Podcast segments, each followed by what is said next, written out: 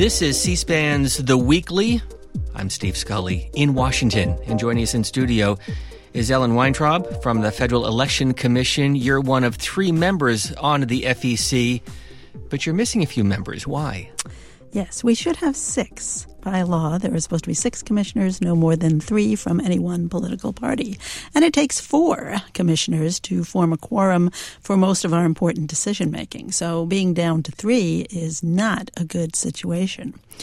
We uh, the reason we only have three is because people keep leaving and nobody gets replaced.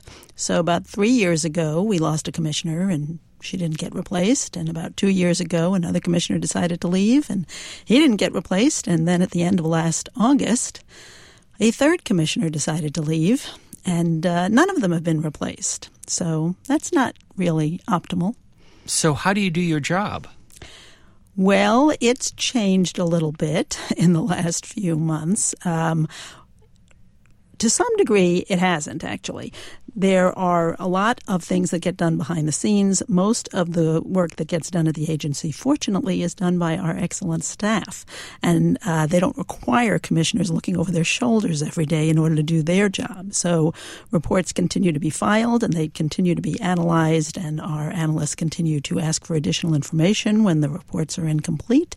And uh, filers continue to provide that information, and therefore the public continues to get access to all the important information that they need to know about who is supporting which candidates and what those candidates are spending their money on. So all of that can go on without a whole lot of commissioner input, and that's a good thing. However, we cannot launch any investigations, conclude any investigations, uh, issue any, negotiate any penalties, issue any advisory opinions, or issue any rulemakings if there are changing situations that we need to respond to, or if there are enforcement actions that need to be taken, with fewer than four commissioners.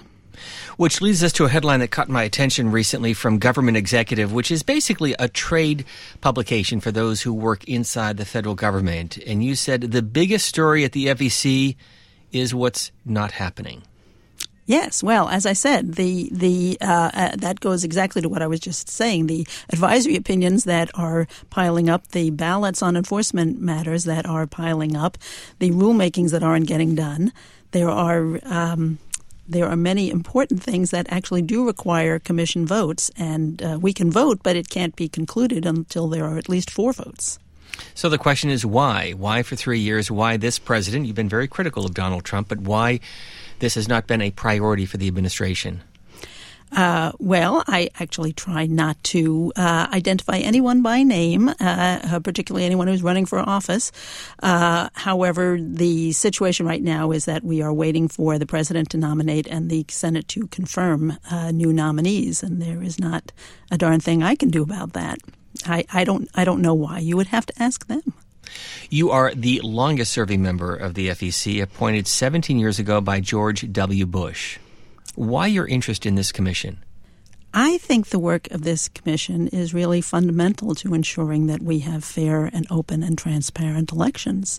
The core mission of the agency is to ensure that uh, voters have the information that they need to make informed choices based on disclosure of campaign finance information. I think money in politics affects not only who gets elected, but what gets uh, adopted after they get elected, what gets enacted, and um I am. I find these issues very compelling and important to our democracy, and so I, I continue to show up for work every day and, and try to get the job done. So with so much money now being spent, especially in light of the Citizens United case, by the way, how has that impacted your job? Well, Citizens United has had a huge impact on uh, money in politics. Uh, as a result of Citizens United and the cases that followed from it, we saw the rise of the super PACs, which didn't exist before Citizens United. And in the past ten years, and we just passed the ten-year anniversary of the decision, in the past ten years, according to our friends at the Center for Responsive Politics, um, there's been four point five billion dollars in non-party party outside spending, a lot of that through super PACs, but some through five oh one c fours and, and other dark money groups. There's been almost a billion dollars in outside spending by these dark money groups that, that don't disclose their donors, uh, defeating the underlying purpose of my agency, for one thing. Uh, and the spent and this this money has been raised and spent largely from a very small number of highly motivated ideological donors. Some of them give for business purposes, but many of them give for ideological purposes.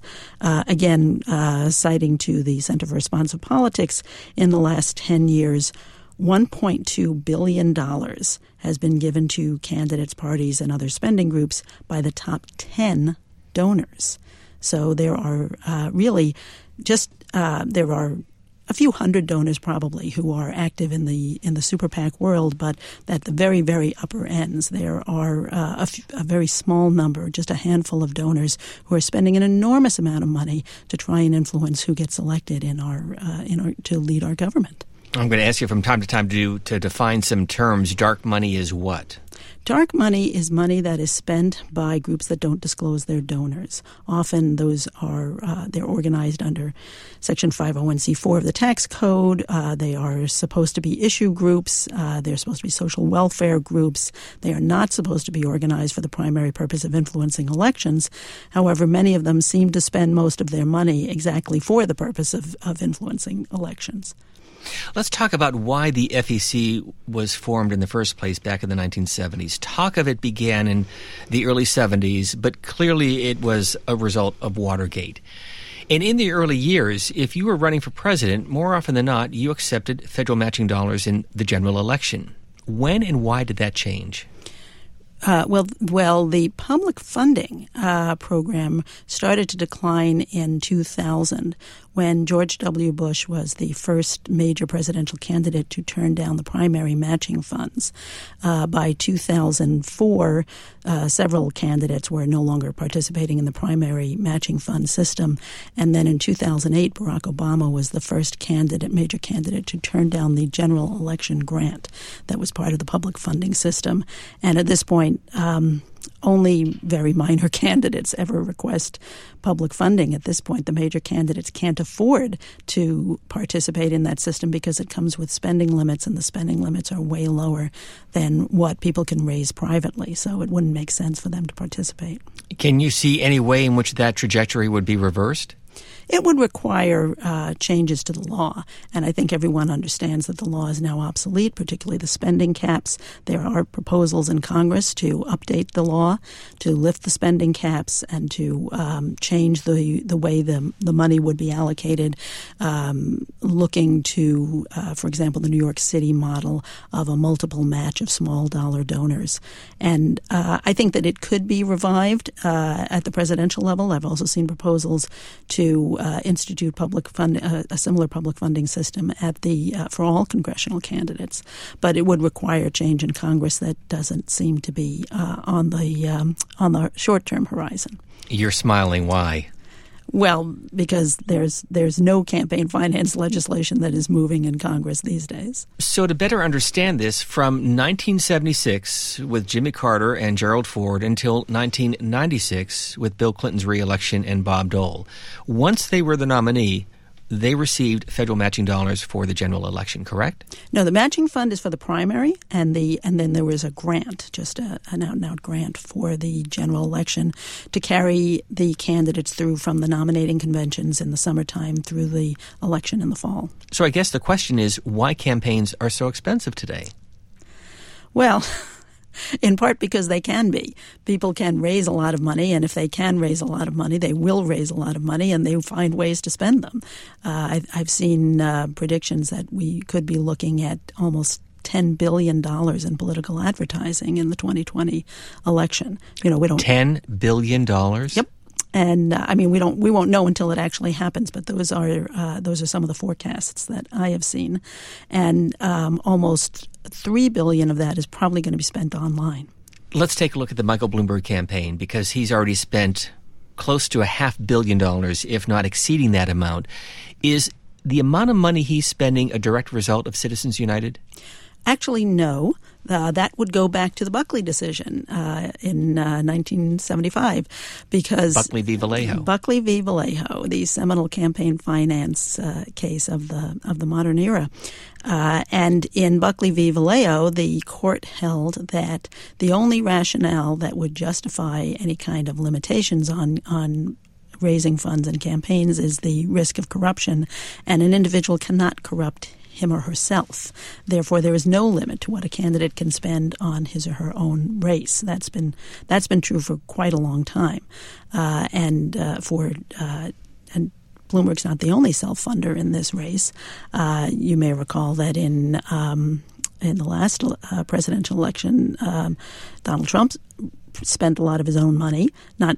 Not quite as much as uh, as what we're seeing from uh, Mister Steyer and Mister Bloomberg this year, but um, that that we can't peg on Citizens United. You have to go back to Buckley to uh, find the rationale for why it's okay for one person to spend that much money, as long as it's his own race and his own money.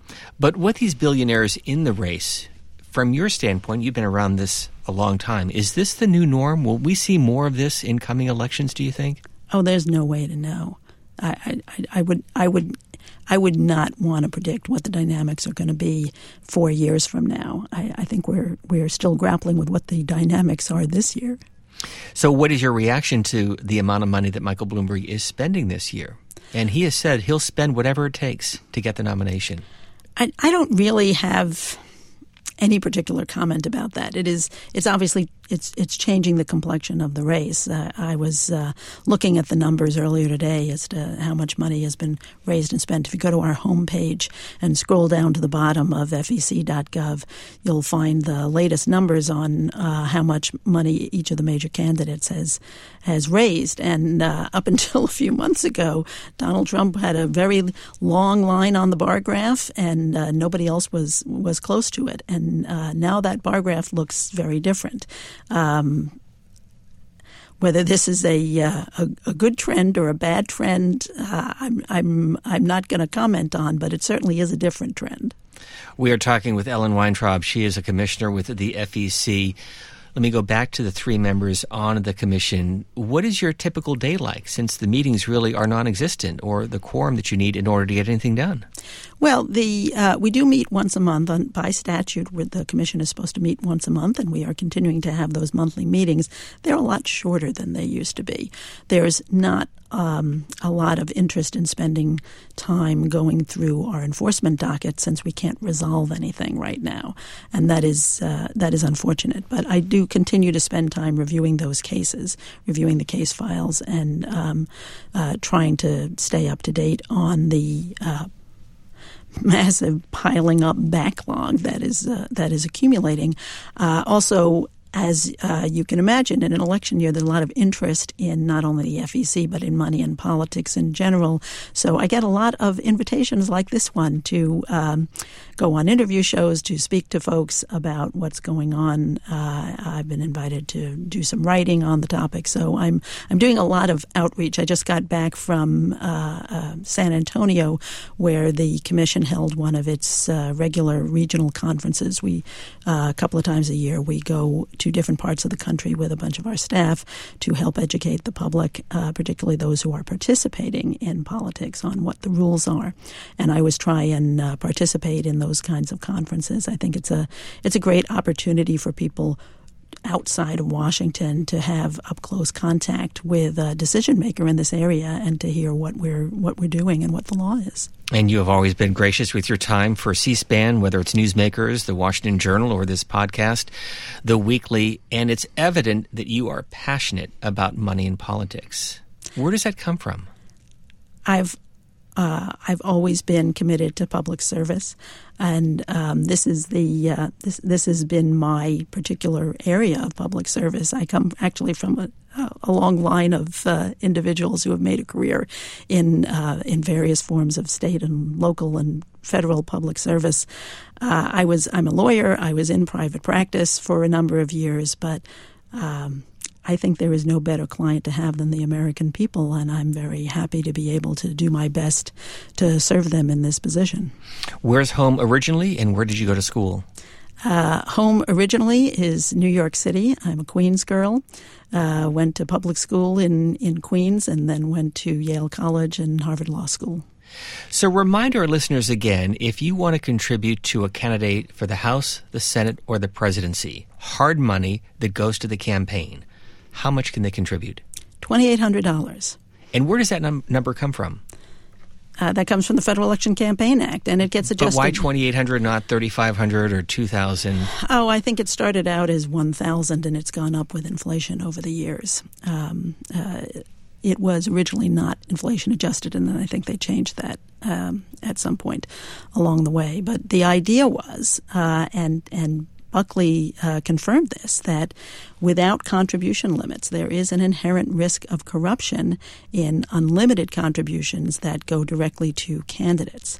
Now, where I would diverge from the rationale of the court is when they concluded that in Citizens United that despite this inherent risk of corruption in money that's going directly to the candidates' coffers, that there's no risk of corruption in money that goes to super PACs or other groups that are out there trying to elect the very same candidates. I, I, I think it really does not comport with common sense to say that a three thousand dollars contribution directly to the candidate could be corrupting, but a three million dollars contribution to a super PAC that's doing nothing but trying to elect that very same candidate can't possibly be corrupting.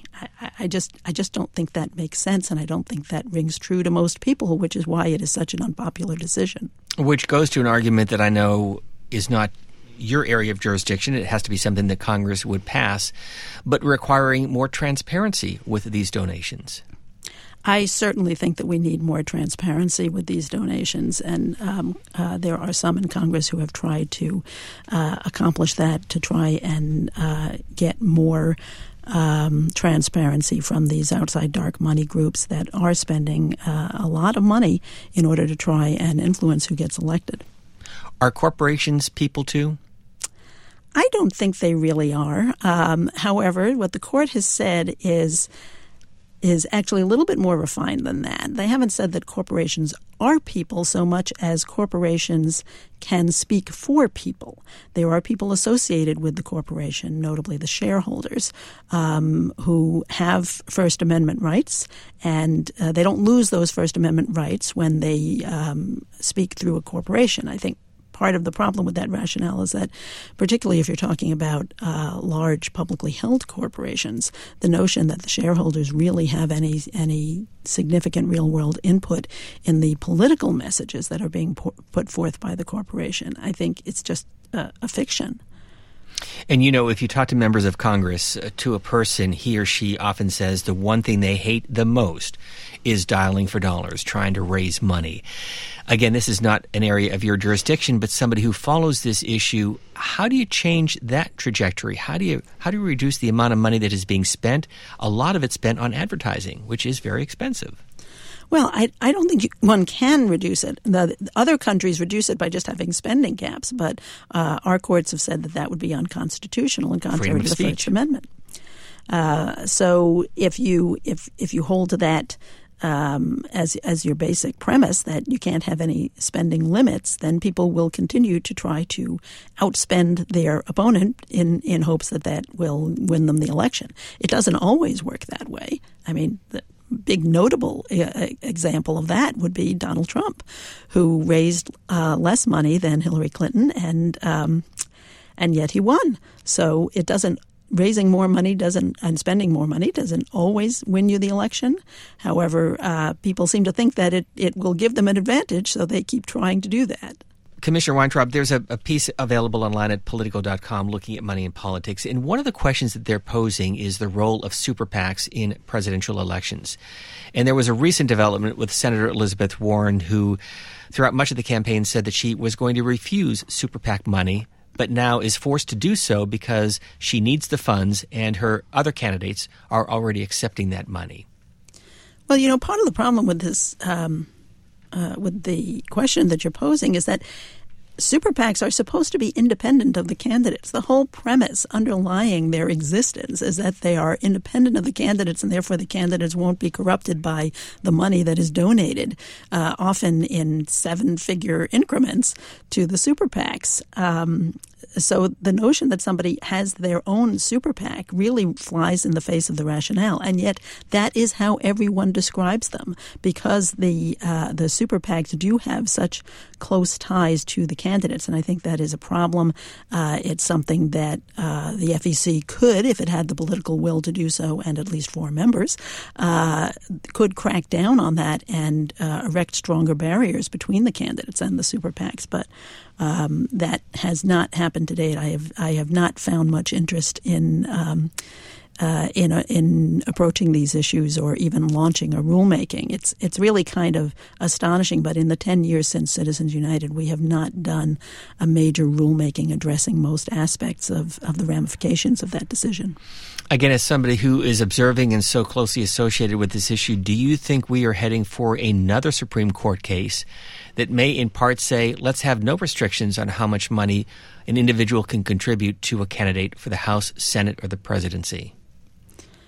Well, I mean, this, the the court would have to reverse uh, a lot of years of holdings on contribution limits. They have so far upheld the contribution limits uh, whenever it's been uh, presented to them. Uh, I I sometimes get the sense that they're just trying to make it um, unpalatable to Congress to maintain those contribution limits, and they're they are in some sense daring Congress to just uh, eliminate them on their own. But uh, whether the court would actually strike down contribution limits, um, I, I wouldn't want to. Uh, I, I wouldn't want to put a lot of money on the Supreme Court upholding any kind of com- campaign finance uh, regulations in the current era, because they are fairly hostile to everything except disclosure. So um, I wouldn't want to make any predictions, but I'm I'm not I'm not seeing any imminent threat of that. As somebody who has spent seventeen years on the commission, when was the last time you had all six members on board?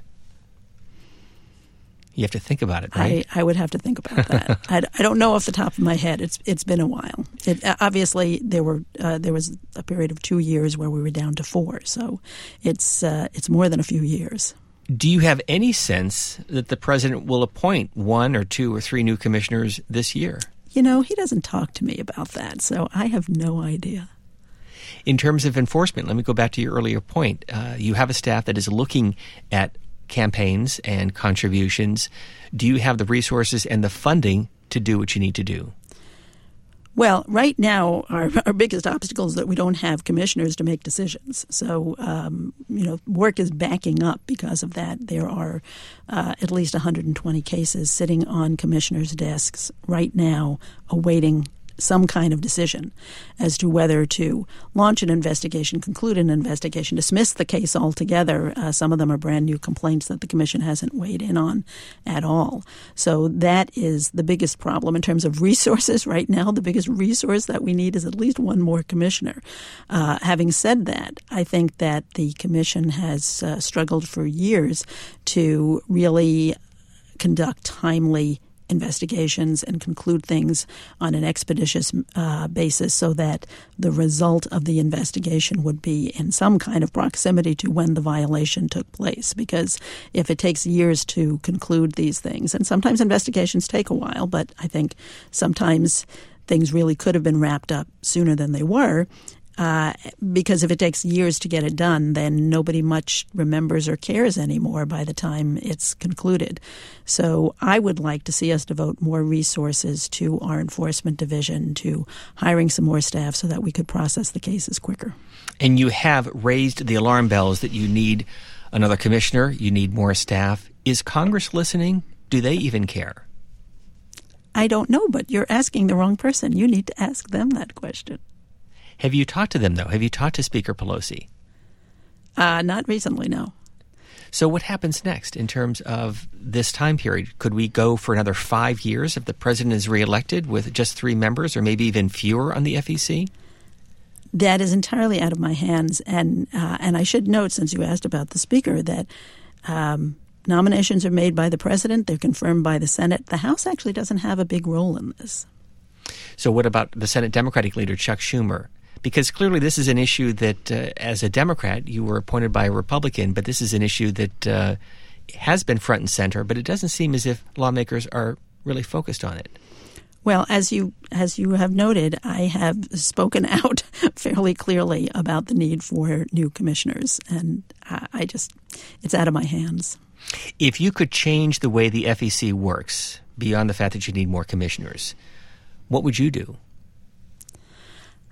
Well, there are there are a number of proposals to um, uh, reform the F E C in various ways. The most controversial one is to change the number of commissioners. But there are also a, a number of other proposals out there that I think would really help us do our job better. Such as? Such as um, when we do uh, handle our enforcement docket, uh, under the law right now, we have to negotiate uh, what we call conciliation agreements with the folks who are the subject of the complaint. Uh, outside of the administrative fine program, which is a, a defined Uh, program for um, kind of a traffic ticket kind of approach to people who don't file their reports on time or in some cases don't file their reports at all.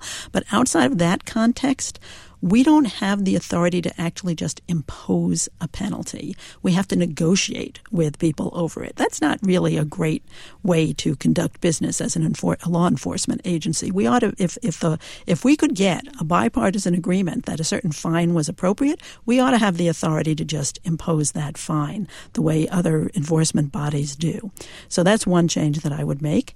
Uh, Also, we have for a number of years um, really had an, uh, a lot of split decisions where one side wants to move forward and the other side does not. And uh, this is an ideological divide that falls on party lines, but in almost every single one of the split decisions that has happened, it has been the Democratic commissioners who've wanted to move forward and the Republican commissioners who have wanted uh, not to and have, have blocked action moving forward. And that is true regardless of whether it is a uh, a Democrat or a Republican who is being complained about, which I think is, is not a – that's the way it's been for the last twelve years or so, uh, but that is not what was anticipated when they set up this bipartisan commission. It's a it's a it's a different kind of problem that results from the three three split on the commission.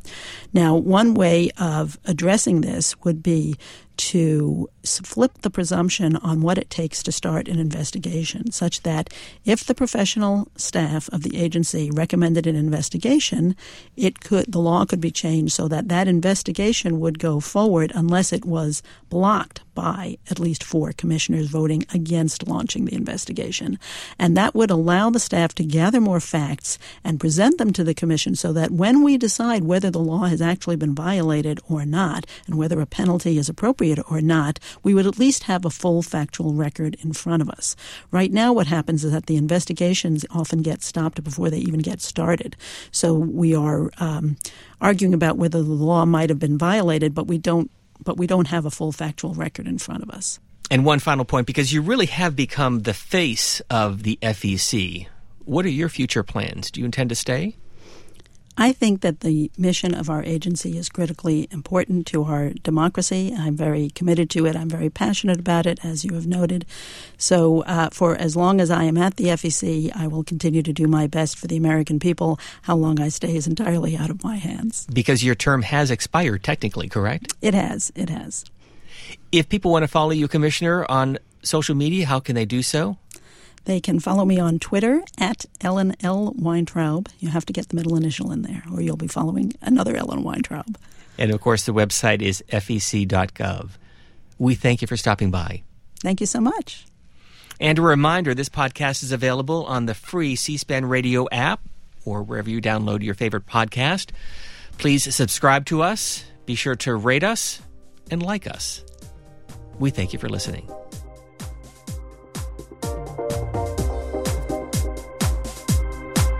Thank you.